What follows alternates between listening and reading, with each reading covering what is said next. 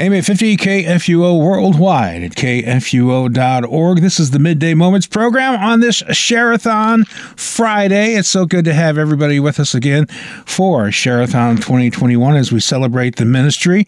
And on the phone with me today for our regular segment, Moment in Scripture, I have Pastor Matt Clark of Ascension Lutheran Church in South St. Louis. And Matt, it was so nice seeing you yesterday in person. Yeah, it was nice joining you in studio, Gary, and being a part of Share-a-thon. Thanks for the invitation. It's always a pleasure to have you as part of Share-a-thon. And once again, encourage our listeners to give to KFUO. You bet. Uh, it is a ministry worth giving to and worth supporting. I'm happy to, to support it personally. And uh, boy, the more support there is, the greater the message will get out mm-hmm. that message of Christ for you anytime, anywhere. And we'll continue to uh, reach as many people uh, around the world as we can with that message. And uh, thanks to the listeners for all the fantastic gifts we have received so far during this Share-a-thon 2021. Now, uh, we're jumping right into our moment in Scripture. And last week, our reading assignment basically was 2 Kings 17, 17 that is, through 25. What do you have on your mind uh, to highlight this? This week? Yeah, thanks, Gary. So as we go through the rest of Second Kings, this really finishes up the book of the Bible uh, we call Second Kings. We look at these different kings, especially now in uh, Judah in particular. So remember, there's two different kingdoms at this point. You got Israel in the north, you have Judah in the south, and Israel. Uh, all their kings, sadly, are unfaithful. They don't follow the Lord, and as a result, they are conquered, conquered by the Assyrians. Uh, God uses them as his instrument. And so now what we're left with are those kings in Judah, the southern kingdom. Uh, some of those kings good, some of them bad. It was kind of a mixed bag when it came to the kings of Judah. But the king of Judah, I, I really wanted to focus in on today, is in chapter 22. So Second Kings chapter 22. And finally we get to a good king. So I thought we could dwell on that a little with our listeners. So, Second Kings chapter 22, there's this description of Josiah. King Josiah says Josiah was eight years old when he began to reign, and he reigned 31 years in Jerusalem. And then it goes on to talk about his mother uh, and uh, his lineage a little. And then chapter verse two it says, "And he did what was right in the eyes of the Lord, and walked in all the way of David his father, and he did not turn aside to the right or to the left." So finally, this king, only eight years old when he takes the throne, but he's a faithful king, faithful to the Lord, and he's described as even walking in the ways of David his father. So David kind of set up here as this kind of paradigm, this example of what a good, faithful, God fearing king looks like. And Josiah fits that mold. Um, there's been some evil kings before him. King Manasseh, in particular, reigned for quite a while before him. And so finally, now Judah's blessed with a faithful king. The, the interesting thing that I think takes place here now in, in chapter 22 is Josiah repairs the temple. So the temple again built by Solomon. Talked about that recently on our moment in scripture and all the gold and the, the beauty of the temple. Well, the temple had fallen into disrepair by this point. Uh, in fact, even worse, there had been idols even placed inside the Lord's temple. You know, imagine that. So Josiah repairs the temple, and in the midst of repairing the temple, they find something. They discover something. So here's uh, uh, here's what it says here in, in verse eight. It says, and uh, Hilkiah, the high priest, says to Shaphan, the secretary, "I have found the book of the law of the of the law in the house of the Lord." And Hilkiah gave the book to Shaphan, and he read it. And Shaphan the secretary came to the king and reported to the king, Your servants have emptied out the money that was found in the house and have delivered it into the hand of the workmen who have oversight of the house of the Lord. And then in verse 11 it says, When the king heard the words of the book of the law, he tore his clothes. So what happened here is this book of the law is found in the temple. And it, it seems as though it's, it's found while they're doing repairs. It was hidden away somewhere, just forgotten about. And they do they find it as they they find this this money there. And so maybe it was the bottom of the, the temple treasury or something.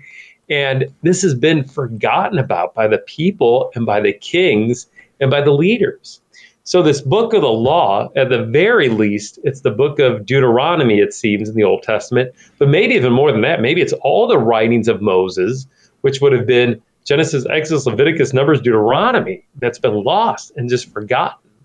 And so when the king, King Josiah, this faithful king, hears those words, he tears his clothes because he knows we haven't been following the law, people. We haven't been doing what's right in the eyes of the Lord. And he's devastated. Uh, so much that he repents. And that's the right thing to do repents before the Lord for the sins of the people. And so then in what follows then in chapter 23, there's just these reforms that Josiah puts into place. People, it's time to return to the Lord. Uh, he restores the Passover. He clears out all the idols from the temple. And in the first part of chapter 23, we hear this. It says, Then the king sent, and all the elders of Judah and Jerusalem were gathered to him.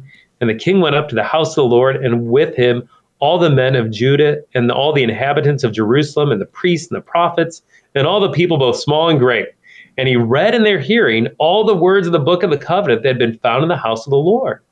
And the king stood by the pillar and made a covenant before the Lord to walk after the Lord and to keep his commandments and his testimonies and his statutes with all his heart and all his soul to perform the words of his covenant that were written in this book. And all the people join in the covenant. So here, the king himself comes to the house of the Lord and he reads before the people the, the words of this book of the law and then pledges himself uh, that he'll follow this law of the Lord. So, yeah, uh, you know, a lot to unpack here, Gary. I, I think one is, you know, God preserve us from neglecting his word. Right. That we would hold it sacred and, and gladly hear it and learn it and, and uh, that it may not be forgotten uh, in our generation or for generations to come. And so it's it's incumbent upon us to teach that word to the next generation, to read it, to treasure it. Uh, and then I think the other thing that we can glean from this account is just the gift of godly leaders. Uh, as Josiah pledges himself to follow the words of this book of the law, uh, so also do the people. Uh, and so often we see that here in the Old Testament that if the you have got a faithful king, the people are faithful. If you got a king that follows after Baal and other idols, so do the people. And so, boy, to pray for faithful leaders uh, in our land, and not just in our land, but in our whole world, uh, that would look to the Lord, and that, uh, boy, they would act with justice and mercy, and and with uh, with with the law of the Lord in mind, even uh, as King Josiah did.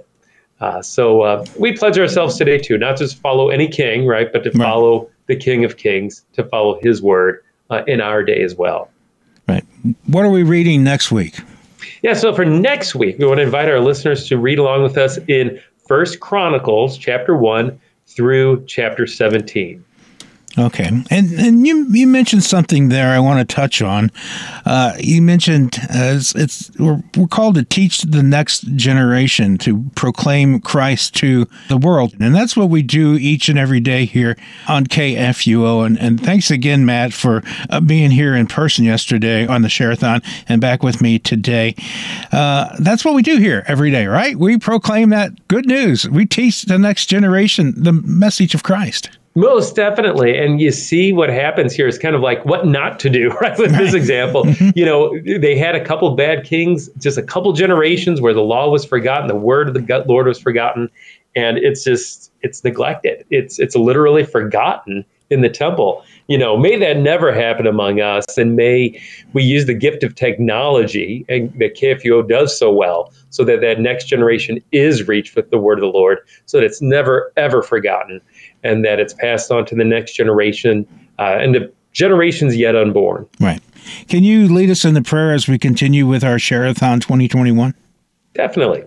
Uh, Heavenly Father, we thank you for the gift of KFUO radio. We ask that you would bless the staff of KFUO. We ask that you would make them your instruments, as well as all the guests who uh, join them on the air, so that your word would be proclaimed, uh, so that your word would never be forgotten, but that we would hold it sacred, gladly hear it and learn it here in KFUO and in worship and in our personal study of your word as well. Lord, bless the ministry again of KFUO so that far and wide the next generation may know of your great love for them in Jesus Christ. In his name, amen. Amen. Thank you so much, Matt. And I look forward to uh, talking to you again next week on our Moment in Scripture. All right. Thanks, Gary. We are the messenger of good news worldwide at kfuo.org.